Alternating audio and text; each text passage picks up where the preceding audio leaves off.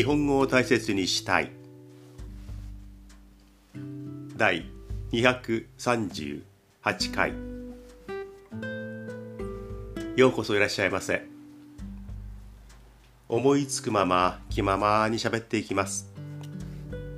少しゆっくりめに喋っていこうと思います。そしてできるだけ正しい日本語を使っていきたい。そう思って喋り始めるんですがなかなかゆっくりも正しいも最後まで続けるのは難しいです。何かをしながら気楽に聞いてください。私も本当にもう奔放に自由にでもちょっとゆっくりめに喋っていきます。先ほど外に出ました。土曜日の早朝と言ってもいい時間ですね。朝早く。久しぶりに雨が降っていました。うわー雨だ久しぶり。このところ本当に雨が降っていませんでした。霧雨よりはちょっと大きいパラパラという小雨が降っていました。昼過ぎにはもう止むという予報が出ているのでそうねたくさんの量が降る雨ではないんですがあ久しぶりだな。でもお湿り程度だなと思いました。久しぶりにこの雨がほんの少し降る程度お湿り程度って言いますけど久しぶりにねそういう言葉が頭に浮かびました。すぐに止んでしまう雨とはいえあたまにはこういうね雨もいいなというふうに思いました。少し気温も高いようです。ムッとするってほどではないんですけれどももわっとあったかいような空気が外にありました。ちょうど降った雨がなんとなくその暖かさを呼んでいるのかなという気がしました。湿度も非常に高かったんですが低かったんですがこれで、えー、ちょっとね湿度の方も上がるんじゃないでしょうか。久しぶりの雨です。昨日はちょっと飲んで食べて大きな声で喋ってきました。ある宴会ね飲み会がありました。メンバーは私のよりも年が上の人の方が多い。私は今67歳。えー、77歳の方からね、えー、もう元気ですよ。飲み放題食べ放題の居酒屋で大きな声を出しながら周りのお客さんごめんなさいね。ちょっとうるさかったと思いますけどもうね食べて飲みました。みんなあ元気ですよね。あほら俺も負けていられないなと思いました。声も大きい食欲もあるお酒もどんどん飲む。で昭和の生まれですから飲み放題食べ放題っていうとあお酒もっと持ってきてどんどん持ってきてあ肉ももっと持ってきてってもう勢いがつくとねもう止めどなく注文してしまいました。丈夫ですね。もう40年来の付き合いのある仕事を通じての知り合い仲間なんですが中にはもう亡くなった方がいらっしゃいます。そして昨日初めて知ったんですが私より年の下私より若いそのメンバーが会のメンバーが亡くなったという話を聞きましたねまだ若いですよねねもう高齢者の集まりの飲み会ですからだんだんと人数が減っていくのは分かりますがで順番がどうなるのか分からないんですができるだけ長く会い続けてそして飲んで食べてこういう会が続けばいいなと思いました。そういうもう大きな声で飲みながらバンバンしゃべるっていう晩の翌日朝にはだいたい声が変わっています。いつも思います。聞いてる方からすれば皆さんからすればいつもと変わらないよっていうふうに思うかもしれないんですが喋ってる方とするとやっぱりや昨日なんだけでかい声で喋っちゃったしな酒も飲んだしなっていうふうに思います。ちょっとね喋ってるとのぶとい声になった気がします。のぶとい声。ね。えー、ちょっと声が太くなったような気がします。のぶといっていうのを久しぶりに使ったんですが辞書を調べてみたらのぶとい。声が太い様っていう意味が載ってました。なんかつまんない解説というか、えー、内容だなと思いました。少し太いぞという声だと思います。いかがでしょうか。はい。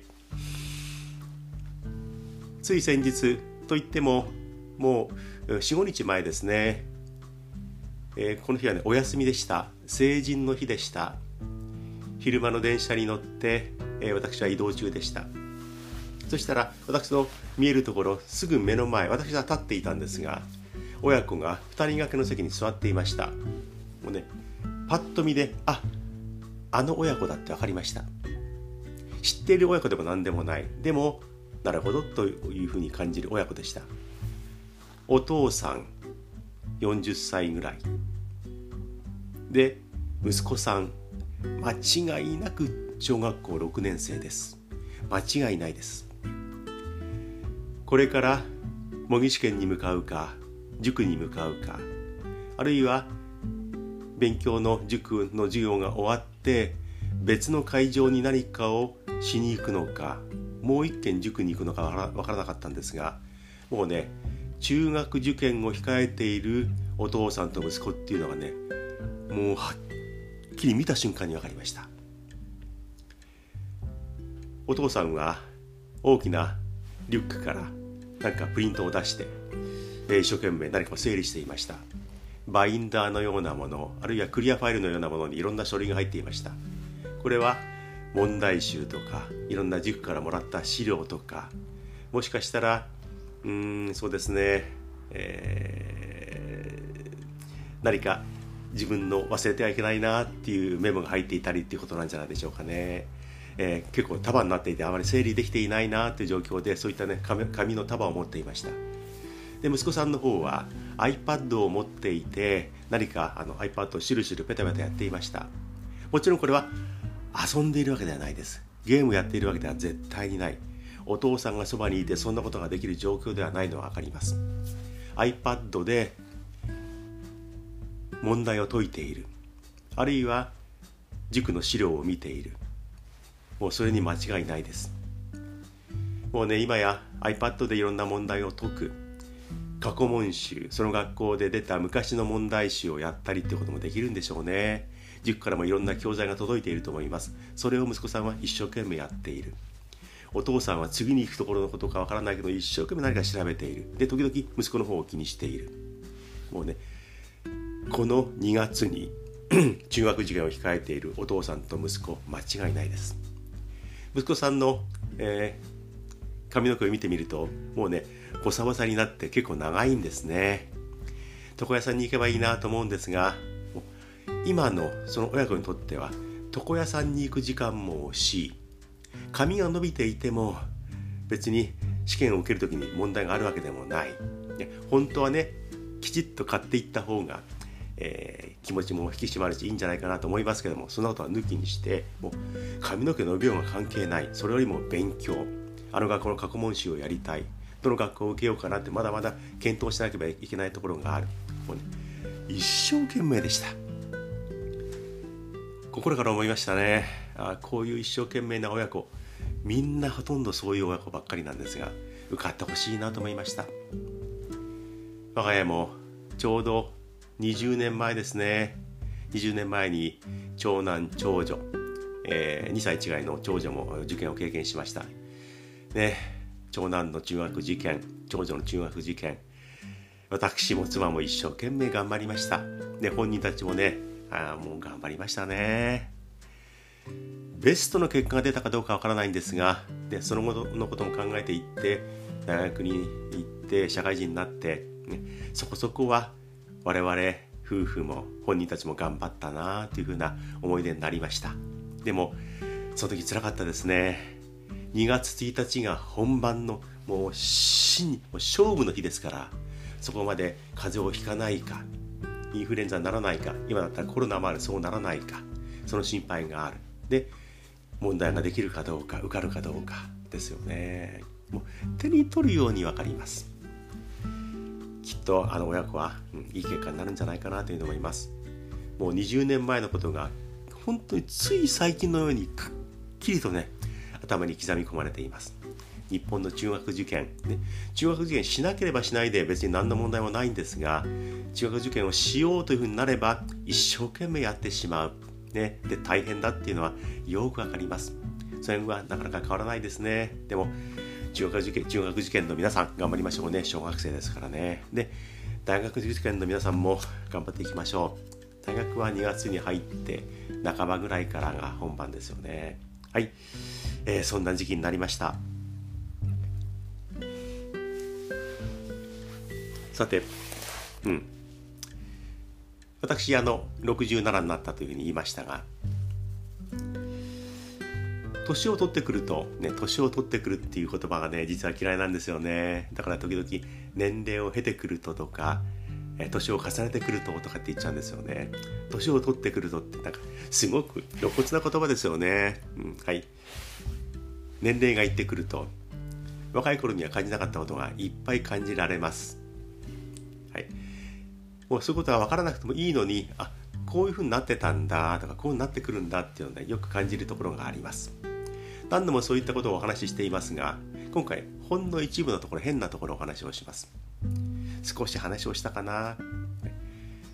最近ね妙に爪の伸びが速くなったような気がします。爪が結構伸びるの速くなったなと思います。だからなんか知んないけど若い頃よりは爪を切る回数が増えてきたというふうに思います。実際ねあの爪って伸びてこなくても特に問題ないんですけどもでも伸びたら切らなければいけない。その回数が増えたなっていう気がしています。同じようにこれは過去にもお話をしました。眉毛も妙に伸びます。眉毛結構伸びてきます。若い頃にはこんな風に眉毛は伸びてきませんでした。そう長くもならなかった。でも年取ってくるとまた言っちゃったな年を経てくると眉毛がどんどん伸びます。その中にすごく年寄り臭い話ですけども白髪が混じったりします、ね、白髪の眉毛が、ね、そこに混じったりします。だから時々切ったり抜いたりしています。ねかっこ悪いですけど。で眉毛は本当に年いくと伸びるようになってきます。たまにおじいちゃんおばあちゃんで私もそれに近い年齢ですがお年寄りの眉毛を見るとはこんなに眉毛伸びてるって人いますよね。よく伸びるんです眉毛は。一説によると聞いた話ですがあのこれヘアメイクアーティストに聞いたんですが年いってくると眉毛って抜け落ちることを忘れるんですよって教えてもらったことがあります。どんどん伸びてきても抜け落ちることを忘れているからボケているからいつまでも残っているっていうことなんだそうです。そういうふうな話を聞きました。ねどんどん爪が伸びてきます。ねもう余計なところが伸びるんですよね。生えてほしいところには生えてこない。ね。ね生えてこなくていいところに毛が生えたりとか白くなったりする。伸びなくていいところが伸びたりする。困ったもんですね。皆さんも長く生きれば同じような感じを抱くと思います。そういえば30年前にあのポッドキャストでなんかいろいろ喋っていたやつがなこと言っていたなというふうに思い出すかもしれないです。年いってくると余計なものが結構伸びる。で伸びてほしいものが伸びない生えないっていうようになってきます。はい。ちょっとね寂しい話になっちゃいましたけどもそんな気がします。はい。変なこと分かってくるなという、えー、67歳でございます。最近あびっくりしたなっていう出来事があります。これ新聞でしたね。将棋の棋士。プロの将棋指しですね、えー、仕事で将棋を指している人。プロの棋士が失格になった。えー、失格になったんだ。何だろう。って読んでみたら先手と後手を間違えた。将棋ですからもちろんチェスでも何でもゲームですからトランプでも最初にやる人が決まってますよね。最初に手を動かす人先手の人。でその次に後手の人ねちゃんと順番がある。だからスタートするのは誰々からスタートって決まっているのその順番を間違えて指してしまった。だから後手なのに先手だと思って先に打ってしまった。でしょうね。それで失格になったっていうのがありました。何十年かぶりの、えー、その理由の失格だっていうふうに書いてありましたね。プロの将棋指し棋士が順番を間違えて指して失格になる。うわーそんなことプロでもするんだと思ってびっくりしました。これ相手の失格で勝った方もびっくりしますよね。相手がポンと言って指して自分が指そうと思ってたら相手が先に指してしまった。で相手が負けで自分が勝ったことになる。勝ち上がれる。びっくりしたでしょうね。プロでもそういう間違いがあるんだということで、ね、私驚きました。将棋の世界ではつい最近マスクの仕方で失格になったという話もありました。対面してもう近くの距離で将棋を指し会うわけですから勝負するわけですからやっぱりマスクをしていなければいけない。でその視覚になった人はあ鼻の下のところにマスクをしていた。口は覆っていたけれども鼻のところは覆っていなかった。それを注意されて鼻のところまでマスクで覆ってくださいねと言われたのにそれをね拒否したんだそうですね。あのそこにいたわけではないので詳しいことはわからないんですが鼻をマスクで覆うってことを嫌だというふうに言ったので失格になった。自分の仕事で将棋を指しているのにあーねマスクのことで失格になる。やっぱり主義主張があるんでしょうけれどもあもったいないなと思うんですが鼻まで覆うと何かこう頭が回転が悪くなって将棋で勝てないっていうようなこともあるんでしょうかね。鼻を隠さないマスクで失格になったというのがありました。もう一つ。これはね去年のお話です。去年の12月の頭ぐらいだったでしょうかね。びっくりしたことがありました。大したことじゃないっていうふうに思うかもしれないんですけれどもお話しますね。えー、うん沖縄のある島に行った時に、えー、あのそうですね車で一周してしまえば、えー、数十分、うん、2 3 0分で一周できるかなって本当に小さな島です。もうこれは沖縄本島から、えー、渡し船船乗っかっていきました。そこに着くともちろん、えー、港もあるし、えー、食堂もあるし、えー、ターミナルセンター、えー、船が発着する場所があって結構ねあの人が集まれる。でもちろん観光バス的な大きなバスは無理ですけれどもマイクロバス的なものであれば、えー、乗り降りできる駐車スペースもある。で降りてみたらミニのバス小さいバスですけれどもえ路線バスもありました。このバスに乗っていけばえどこどこに行けますよっていうこと。初めての場所だったんでよく分かんなかったんですがいろいろ聞いてみたらあこのバス乗ると面白いかなと思ったんで、え乗り込みました。20人も乗れないバスですね。そうだな10人ぐらいかな。もうワゴン車みたいな大きさのバスでした、もう年配のドライバーが乗っていました。私よりも年上ですよね。あの人はねもう70ぐらいだと思います、えー、年配のドライバーがいました。で喋ってみるとやっぱり沖縄弁でね独特のイントネーションがあって。でその人と昔から知っている人があの中年の女性が乗っていました。でその年配のドライバーさんとそれから年配のあのお客さんとして乗っている女性がね喋っていますああもう仲がいいんだなと思ってね。でこのプロのドライバー何年やってんのかな？もう大ベテランだなと思って。で私も妻も、え、その会話に参加しながら、えー、楽しくねこのバスに乗ればその島の半分ぐらいはぐるっと回れるなと思ってのんびり乗っていました。そしたらそのよくしゃべる。でずっと喋っていたドライバーさんがあの非常に人が少ない島なのでバス停があっても乗り降りする人はほとんどいません。ゆっくりゆっくりこう各テール以上回っていくというバスでした。であるところで急にバックしたんですね。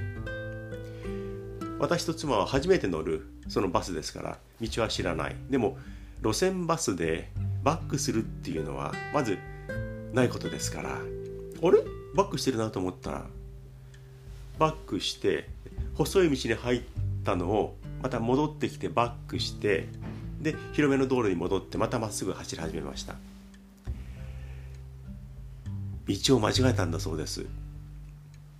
大ベテランのその路線バスのドライバーがもう何千回も通ってる道を間違えたっていうのをね見ました。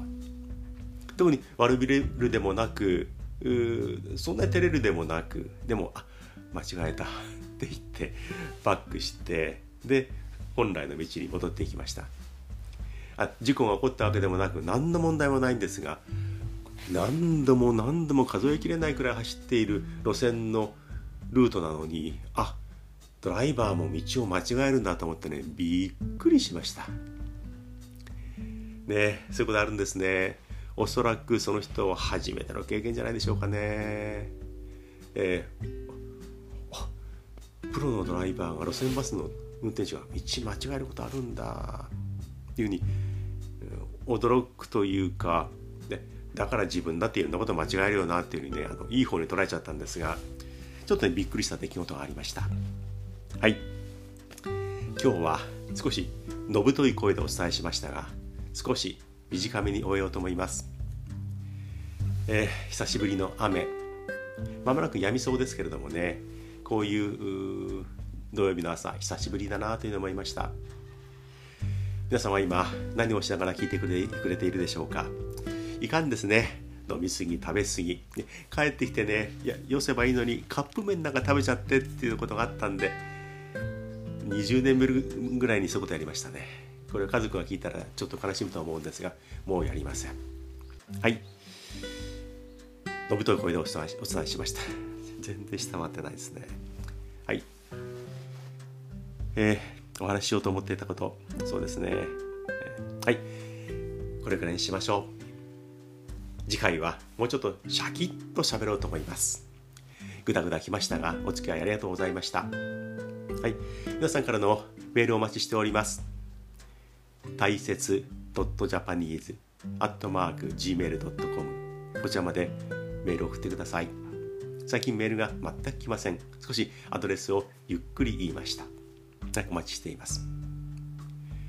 ポッドキャストそれから YouTube YouTube の方は日本語が好きチャンネル。それから何気ないチャンネル。2つもチャンネルを持っています。ゆっくりゆっくりたった一人で撮影をし録音をし編集をし配信をしっていうふうにやっています。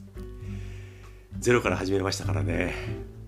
もう何度も何度も失敗しましたがここまで回を重ねることができました。これからもポッドキャスト YouTube 両方ともよろしくお願いします。